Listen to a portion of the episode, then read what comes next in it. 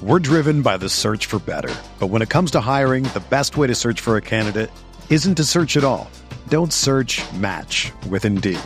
Indeed is your matching and hiring platform with over 350 million global monthly visitors, according to Indeed data, and a matching engine that helps you find quality candidates fast. Ditch the busy work. Use Indeed for scheduling, screening, and messaging so you can connect with candidates faster. Leveraging over 140 million qualifications and preferences every day, Indeed's matching engine is constantly learning from your preferences, so the more you use Indeed, the better it gets. Join more than 3.5 million businesses worldwide that use Indeed to hire great talent fast. And listeners of this show will get a $75 sponsored job credit to get your jobs more visibility at Indeed.com slash BlueWire. Just go to Indeed.com slash BlueWire right now and support our show by saying that you heard about Indeed on this podcast. That's Indeed.com slash BlueWire. Terms and conditions apply. Need to hire? You need Indeed. Do you ever feel like you're always on? What do you do when you need a moment to chill? How do you like to hit the reset button to get ready for what's next? These days, everything is go, go, go. It's nothing but nonstop hustle all the time. Work, family, friends, a million pressing social issues, and an expectation to be on 24 7. Sometimes you just need a moment to turn off and hit the reset button. That's when you reach for an ice cold Coors Light, the beer that's made to chill. Listen, there's a lot going on in Green Bay right now, and I feel like we could all use a moment to chill with a Coors Light. See, Coors Light is cold lagered, cold filtered, and cold packaged. It's literally made to chill. It's as crisp and refreshing as the Colorado Rockies. Perfect for a moment to unwind. Coors Light is what I choose when I need to unwind. So when you want to hit reset, reach for the beer that's made to chill. Get Coors Light in their all new look delivered straight to your door with Drizzly or Instacart. Coors Brewing Company, Golden, Colorado, and as always, celebrate.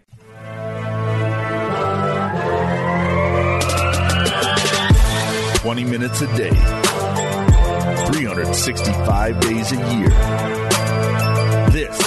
Is the Pack a Day Podcast. Hello, everyone, and welcome back to another episode of a Pack a Day podcast. Wherever you may be and however you may be listening, thank you so much for making us part of your day. My name is Nick Schmitz, and I will be your host for today. Uh, you all got a treat last week as I was not part of the podcast. You just got to hear Jacob and Maggie and.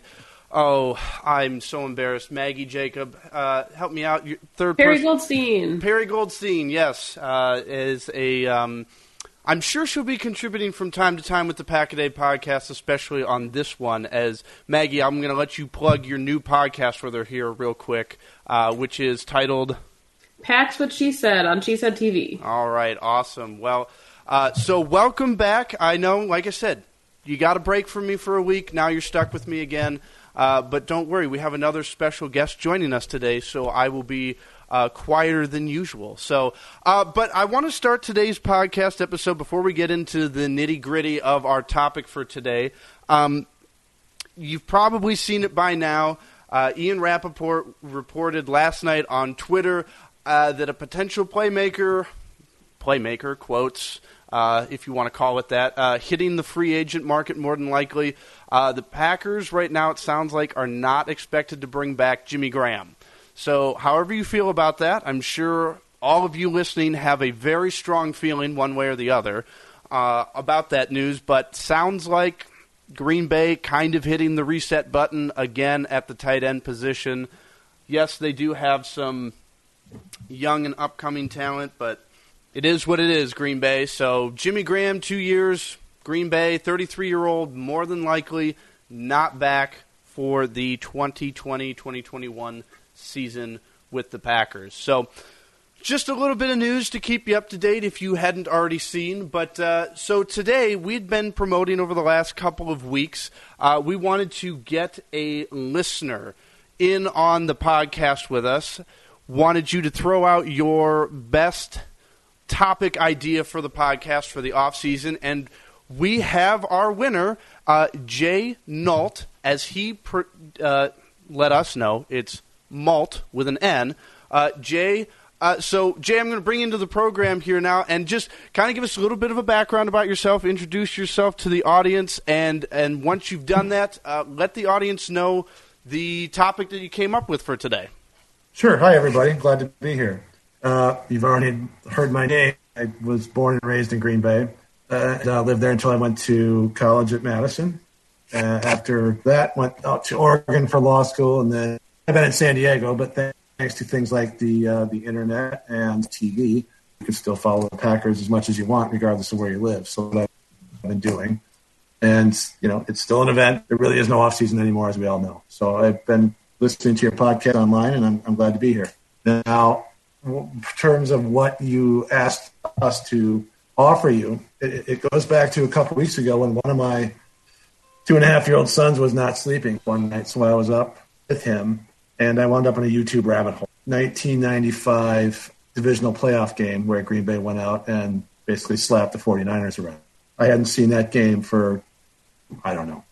And as, as I sat there watching it, I noticed that, uh, you know, things were very set in terms of the premium positions on both sides of the ball. You had Jerry Rice, you had uh, Robert Brooks, you had Favre, you had Young, you had Reggie White. I can go through the rosters, but the point is, there were five or ten guys on each roster that were very, very highly paid. It was kind of the beginning of the salary cap era too, and then a bunch of guys who were it was kind of not bad players, but definitely not anywhere near uh, the level of economics that the stars were. That's still largely the same. And you look at what's going on now, and it kind of hit me.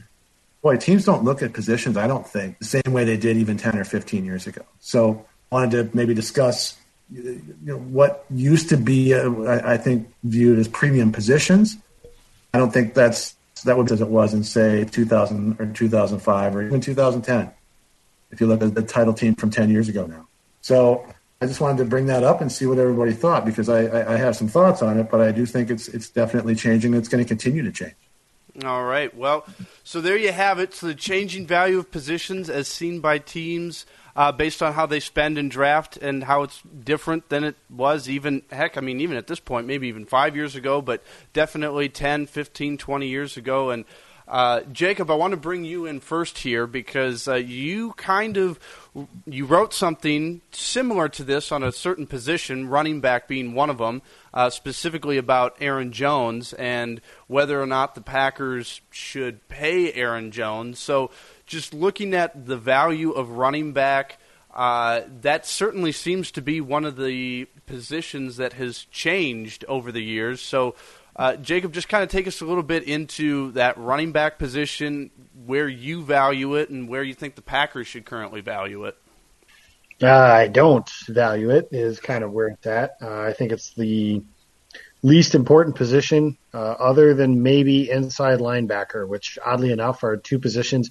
If we had done this show pre Eddie Lacy, uh, those are positions that every Packers fan was clamoring for them to fix. So six, seven, eight years ago, whenever Eddie was uh, officially drafted. But my thought going into uh, the the piece that I wrote was essentially that a new contract for Aaron Jones to me, assuming normal rising of the cap is a, a bad idea.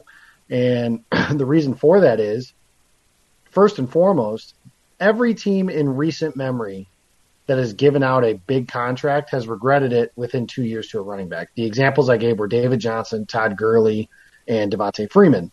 All three of those guys have been rumored to either be on the trading block or the chopping block, depending on the cap situation of that contract. David Johnson is essentially untradeable because of the dead cap that would come um, with getting rid of him. For the Cardinals to get out of that contract, they would essentially have to do. I'm sure you guys remember. I believe it was the Texans traded a second round pick with Brock Osweiler to get out of that deal, basically, and kind of treated it like an NBA trade where you give up an asset to get rid of a crappy contract. And my thought on that is, yes, Aaron Jones was a great player last year. And a lot of people probably think he is an absolute 100% must sign type of player. But so were these guys at the time of their contract. And I'd be willing to bet you that next year around this time, we'll be hearing some whispers out of Dallas about Zeke Elliott as well, a contract that was a disaster uh, when they handed it out, quite frankly. But my thought on Jones being Aaron Jones is almost the perfect example for why you don't pay Aaron Jones. When the Packers went into that draft, Ty Montgomery was their starting running back, and a lot of people thought that Eddie Lacy was going to come back on a cheap contract, and then he kind of surprised all of it. Well, I guess I can't say all of us, but I was definitely surprised to find out that he was going to Seattle. Uh, I didn't think that Green Bay would let him go out the door, especially if it was going to be for. It turned out to be three million bucks. Uh, with that in mind, that tells me the Packers didn't value him very highly either. But nonetheless, they picked three running backs in that year's draft: Jamaal Williams, Aaron Jones, and Devante Mays. Aaron Jones is a star. Jamaal Williams is a very useful player. That's kind of the proof of where you can just find those guys. Those weren't premium picks. Those weren't high picks. All of those picks were outside of the top 100. And Aaron Jones was picked, like I said, in the fifth round. That's uh, not uncommon. You see guys like Phillip Lindsay. He was an undrafted free agent. He won the rushing title a year ago. There, you can find running backs anywhere, and that is especially true in this system that Matt LaFleur is trying to run. Very similar to the one that Kyle Shanahan is running that just had an undrafted cut 75 time Raheem Mostert be the team's most productive runner on its way to the Super Bowl. So I know that, you know, kind of to Jay's point that he was talking about earlier, somebody said to me immediately after, you know, I said don't pay Aaron Jones, somebody said, well, yeah, the, the Colts didn't think Marshall Faulk was worth his contract either. Well, a couple different things. One, Marshall Faulk's a Hall of Famer. And I love Aaron Jones, but Aaron Jones is not a Hall of Famer at this point. Maybe he could be, but he's definitely not right now. And two, that trade was made in 1999. So that was a really long time ago, and the game was played a lot differently than it is now. So that's kind of my thought process. I still am pretty firm on it. I know a lot of people don't like it. I've had a lot of people say that Aaron Jones is a player that they quote have to sign. I, I just don't think so. And I think if you look at Aaron Jones, that's kind of the reason why. Well, and you know, Jacob, that that hurts me just a little bit because you know how much I love Aaron Jones, but the reality is, is you know, the the game has changed. You know, Aaron Jones twenty years ago probably would have been a very highly paid back and would have been kept around a lot longer, but that's just not the reality of the NFL anymore. Maggie, you know, one of the things that I, I think of when we talk about this is. Uh, you know, Brett Favre was the first quarterback in NFL history to have a hundred million dollar contract, and now that seems like if you could get away with just paying a you know a quarterback of that talent a hundred million dollars, you take that every day of the week. Uh, so, talk a little bit about the change in position as far as the cap is concerned, the quarterback position has always been deemed relatively important for obvious reasons, but why so much emphasis now on it, it almost seems like if you don't have a quarterback now in the NFL, you can't win. Whereas 20 years ago, if you didn't have a quarterback yet, it was still tough, but it didn't spell doom for your team. And I even think of certain teams like the 2000 Ravens who had, you know, a great defense, and I can't for the life of me think of the name of the quarterback right now. Uh, but yeah, got to a Super Bowl and won. Even the Bears, Jake, uh, not Jay Cutler, uh, Rex Grossman made a Super Bowl. You know, as as weird as that is to think, but players like that now more than likely wouldn't make a Super Bowl. So, what is it about the game that's changed that really makes it that you need to have a quarterback? I don't know if the game has changed because I think that the quarterback will always be the most vital position in football, you know, because they're touching the ball on every single play. But I think that the way that you can build your team with the cap space is what's so important here. I mean, if you look at a lot of the teams that have had recent success, you know, the Rams went to the Super Bowl when Jared Goff was on his rookie contract, and then they had to pay him big money, and then they didn't get back to the playoffs. So I think there's like this sense of urgency when you have a rookie quarterback because you're able to spend so much of your cap on additional talent. And the Rams did that where they bolstered their entire defense. You know, they gave Aaron Donald big money. They were bringing in free agents left and right. And they're still somehow trying to do that with, you know, obsolete cap space. Um, but it's like the Bears, too. They went after Khalil Mack uh, while Mitchell Trubisky's on a rookie contract. And then when these teams are now forced to consider giving a quarterback big money, they don't necessarily have the money that they're able to invest on a supreme talent because so much of their roster is built around other positions. Um, and I think to Jay's point, I guess something that I would add to that is that I think just kind of the the way the NFL looks in general is so radically different. I think that before you had your starting 11 on offense and your starting 11 on defense, and even in the last five or so years, it's been we have players it's a chess match. We'll plug them in as we see fit. We need freak athletes um, who can come in on certain downs and make plays. Um, and that's why I think the cap space is is so astronomical now because you you're forced to pay guys that have to fill very different roles. Um, so like inside linebacker, like Jacob said, you know, as much as the Packers even this year will still be looking for an every down guy, which they had in Blake Martinez, which they had in AJ Hawk. The goal now, I think, for them, I mean, there's so many sub packages in Mike Pettine's defense that to think that they need somebody like Blake Martinez in the middle of the field, I don't know how realistic that necessarily is when you think of all the, you know, the hybrid box safeties that can drop in, um, you know, the different packages that Mike Pettine utilizes with his front seven. Um, so I guess my position example would have been inside linebacker and kind of how that's changed um, from being like an every down thumper to maybe like, you know, a coverage linebacker or a, a run stuffing linebacker.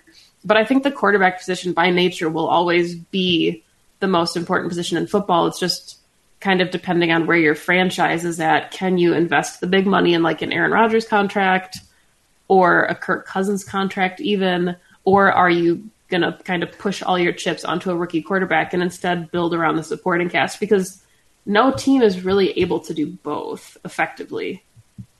All right. Well, Jay, I want to bring you in now. This is your question. Uh, so, how have you seen it change over the last 10, 15, 20 years? And why do you think some of that change has come about? Well, I think if you really want to go down to the foundation of it, I think it's become more of a league, as Maggie alluded to. And I look at someone like a Belichick. Made him quote famous was, "We don't have a tailored specific offense. We just make a new game every week."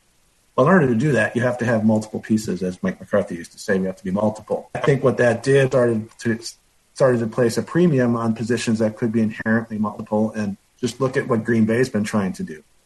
Look what they did at safety last year. They invested a first round pick, traded up for it, put a pretty big, relatively big free agent contract into Amos. Now, to be fair, safety was a disaster before that for years because I think that was sort of the old way of thinking about safety. I mean, 10 years ago, there weren't a lot of safeties that were chosen higher, paid that highly, except for the real elite, elite guy. Because what they did is they roamed around. They had one, you had one guy who roamed around the middle of the center field, tried to pick things off, another guy who blitzed. And that was it. You know, your Butler, Eugene Robinson pairing. Another one is, in Green Bay had this well yet, or at least succeeded, tight end. I mean, someone like uh, a Zach Ertz, for instance, or um, Kittle.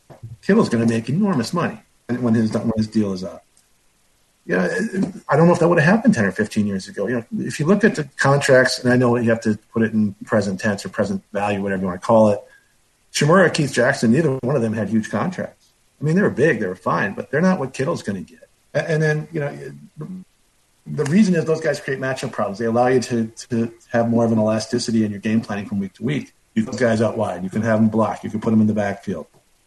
With the safeties, you can do the same thing. You can play them at linebacker. You can put them in center field. You can have them cover the slot. You can have a tight end or a running back that, catches passes and that kind of thing. They can do a lot of things. You know, uh, safety is something is a position. I know we talked about running, or you talked about running back, and I agree with Jacob. One that I think has, has come up in value. Seems to hang on to their good kickers, kind of like a Mason Crosby than they used to. Those guys used to be in and out the door every year. Nobody cared. And now I think because there's so much parity, couple of kicks in there can be the difference between the playoffs and non-playoffs. Um, you know, Crosby, nobody flinched when he got $4 million a year. You know, even 10 years ago, money, I think people would have fallen off their chair if they had read that. So that's why Longwell left when he did. They weren't going to pay Longwell big money or, or people like that. So uh, I think that's where we're starting to see value come up in certain positions. And to Maggie's point, I've been wondering about this too in terms of where it might change next, specifically quarterbacks. Is it just going to be the standard norm five years from now to go ahead and pay your quarterback, even if it's an Aaron Rodgers or a Russell Wilson or whatever, percent of your cap, and then just try to fill in around that? Or are you going to have teams, maybe, I know this is a little wild, have a stable of young guys where ever have to eat that 35, 40, 50 million dollar contract a year because, you know, look at what happened to Seattle when they had to pay Wilson. I mean, look what to your point. Look what happened to the Rams when they had to pay Goff, who really isn't a big elite quarterback, but you got to pay him that way. I wonder if quarterbacks are not going to be devalued per se, but if you're going to have sort of a, a split between teams that aren't going to pay, you know, whatever reason, top, top dollar for a quarterback and teams that will. Because if you look at the last few years, a lot of quarterbacks on rookie contracts have been winning Super Bowls, or you know, like like, an outlier like the Eagles, where they had a guy in a rookie contract, but he got hurt, and it was a not a big money backup that came in. So you know, one guy gets hurt, hurt, we all see what happens. so, um, but if you've got a good team around him, I just wonder if more teams are going to move towards that model. Well, it'll be interesting to see, nonetheless, how the game continues to evolve, and it's it's evolved over its hundred year history. It's just a matter of how it evolves and what direction, and I'm sure it'll evolve again in the next 10, 15 years, might even be shorter than that. So it'll some, be something to keep an eye on, and it's definitely an interesting uh, topic as a whole, looking at past, present, and moving to the future, what teams value, what they put value on, where they're willing to spend money, where they're willing to go cheap on, and uh, you know it's something that's just it's fluid and it's ever changing, and you know just kind of like the quarterbacks in the last 10 years. We thought these contracts were outrageous and now they're normal. And I'm sure that at some point it's going to change to another position that they're getting paid enormous amounts of money. We'll think it's, we'll think it's absurd. And then five years in, it'll just be normal. And that's how it'll be. So, um, well, real quick, guys, I want to get all three of your real quick takes here before we wrap up. I had mentioned at the beginning of the podcast that – sounds like Jimmy Graham's not going to be back. Uh, again, I'm sure everybody's got some feelings on it. Um, but uh, Jay, I'll start with you. Jimmy Graham not coming back next year means what to you? Very little, based pretty much on what they were paying him. If he was a three, four million dollar a year guy, I think they should have him back because I don't think he played that badly. Uh, he just was wildly overpaid. Uh, you know, the search continues uh, since Ja'Marr Jackson, and for maybe a flash in the pan couple of years of Finley before he got hurt. Have they had any kind of game breaking tight end? No. So, and he wasn't that. All right. Well, Maggie, to you, Jimmy Graham. Not, and I, I'll put this out here because we all know the answer. There was a Twitter poll uh, that was put up that uh, who would you rather have, 33 year old Jimmy Graham or 2015 Richard Rodgers? Uh, if any of you know Maggie, you know the answer automatically. But uh, Jimmy Graham not coming back next year means what to you, Maggie? I think Jay said it best. I think it means that the Packers are still searching. And I think, you know, going to Robert Tonyan as tight end two is maybe it's fine, but it's probably not their best option. You know, they tried uh, Martellus Bennett. They've they tried Jared Cook. They've had so many different attempts at fulfilling this tight end position. Like Jay said, they just haven't had someone consistent. And this is going to sound like a Richard Rodgers stand, and I totally get it, but he was at least a consistent player for the team. Andrew Quarless was a consistent player over a couple seasons, and hopefully the Packers have that in Jace Sternberger. Maybe if they go land a guy like Austin Hooper, there's your tight end duo for the future as Hooper and Jace Sternberger. But I think that that's kind of what they're missing. The same way that the Packers, you know, have Davante Adams as a staple of the offense, you know, in the receiving game they need a tight end who can be a staple in that room, and they're just kind of grasping at straws. And as much as I love Jimmy Graham, you know, as a, a locker room guy, and as much as I really actually, I would love to see Marcedes Lewis come back for a year or two. I think that that's kind of what's missing is just this team has consistently been searching for a tight end, and I hope that Jace Sternberger is that guy, but we don't have enough to go off of to even guess at whether or not that would be the case. All right, and lastly, Jacob, Jimmy Graham not with Green Bay next year means what to you? Yeah, it's unfortunate that it worked out the way that it did. Um, Jimmy Graham's somebody that I've long admired uh, from his days in New Orleans, probably because I had him on a couple of my fantasy teams and he lit it up. But uh, in general, I always like I like uh, athletic move tight ends. You guys will see in the Cheesehead TV draft guide uh, the past couple years, the guys that I have valued. The reason I had Noah Fant rated above TJ Hockenson last year, which was a relatively controversial opinion, was because I thought Fant was more dynamic with the ball in his hands. Now that remains to be seen if that's going to end up being the case.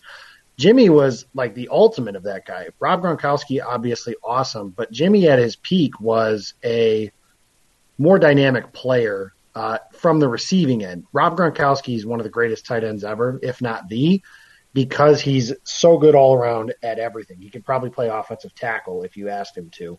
uh, at some points in his career. Anywho, the point I'm getting at is, you know, I think that the reason Jimmy Graham catches so much hate, one, Jay mentioned his salary. Uh, that's not his fault. Um, and I'm not saying that Jay was saying that it was, but that's not his fault that he was given that contract. That's the market value. And he was able to get a good contract like that. Good for him. Uh, the other thing is the move that happened right afterwards was that Green Bay signed Jimmy Graham and released Jordy Nelson within a matter of minutes. And even though those two moves aren't connected, that's what it looks like. And there are a lot of people. Jordy's a fan favorite, uh, deservedly so, Packers Hall of Famer, and Jimmy Graham is neither one of those things. Um, but I kind of said earlier that I don't hold a vendetta against him. Uh, he played okay. Uh, like Jay said, if he was a three to four million dollar player, we'd probably be saying what a good value we're getting out of Jimmy Graham. But he's not. Uh, it's time to move on because one, maybe they're pursuing Austin Hooper. Even if they're not, it's time to get the keys into some younger players' hands.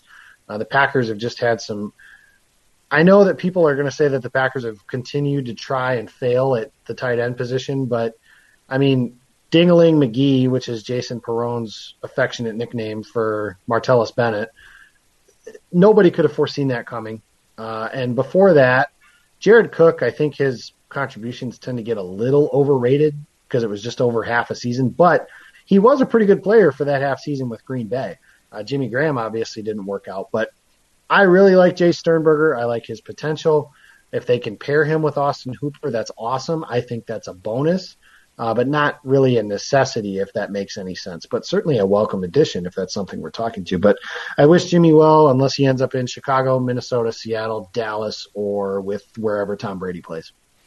All right, so there's a handful of exceptions here to Jake, as always with Jacob. So, um, well, so that's all the time we have for today. Jay, thank you so much for taking the time out of your day to join us uh, for this recording. We really appreciate the time. We appreciate the topic as well. Very interesting, uh, especially for this time of year. It is a very interesting topic to discuss leading into free agency and leading into the draft, especially with, you know, it being so important these days, how it has changed – you know, from even five, ten years ago. So great topic. Thank you for joining us, Jay. We really appreciate it. And for all of you Packer fans out there listening to the podcast, once again, we thank you for all of your support, um, especially sticking with us through this time of, well, we're still what? Well, I guess free agency is what, like two weeks away? Is that right? Two week, two weeks from today, as we record, and the draft is fifty days from today. I saw. All right, so yeah, we're we're getting to more well, I guess the free agency thing is all dependent on what Green Bay does. But regardless of what they do, we'll definitely have something to talk about. It'll either be the new additions or it'll be the lack of new additions to the team. So uh, stay tuned for that. We've got so much great coverage coming up. Uh, again, one last time, Jay, thank you for the topic. Thank you for taking the time to join us. We really appreciate it. Your thoughts, your insights as well. So, with that, thank you so much for listening, everyone. And as always, go pack go.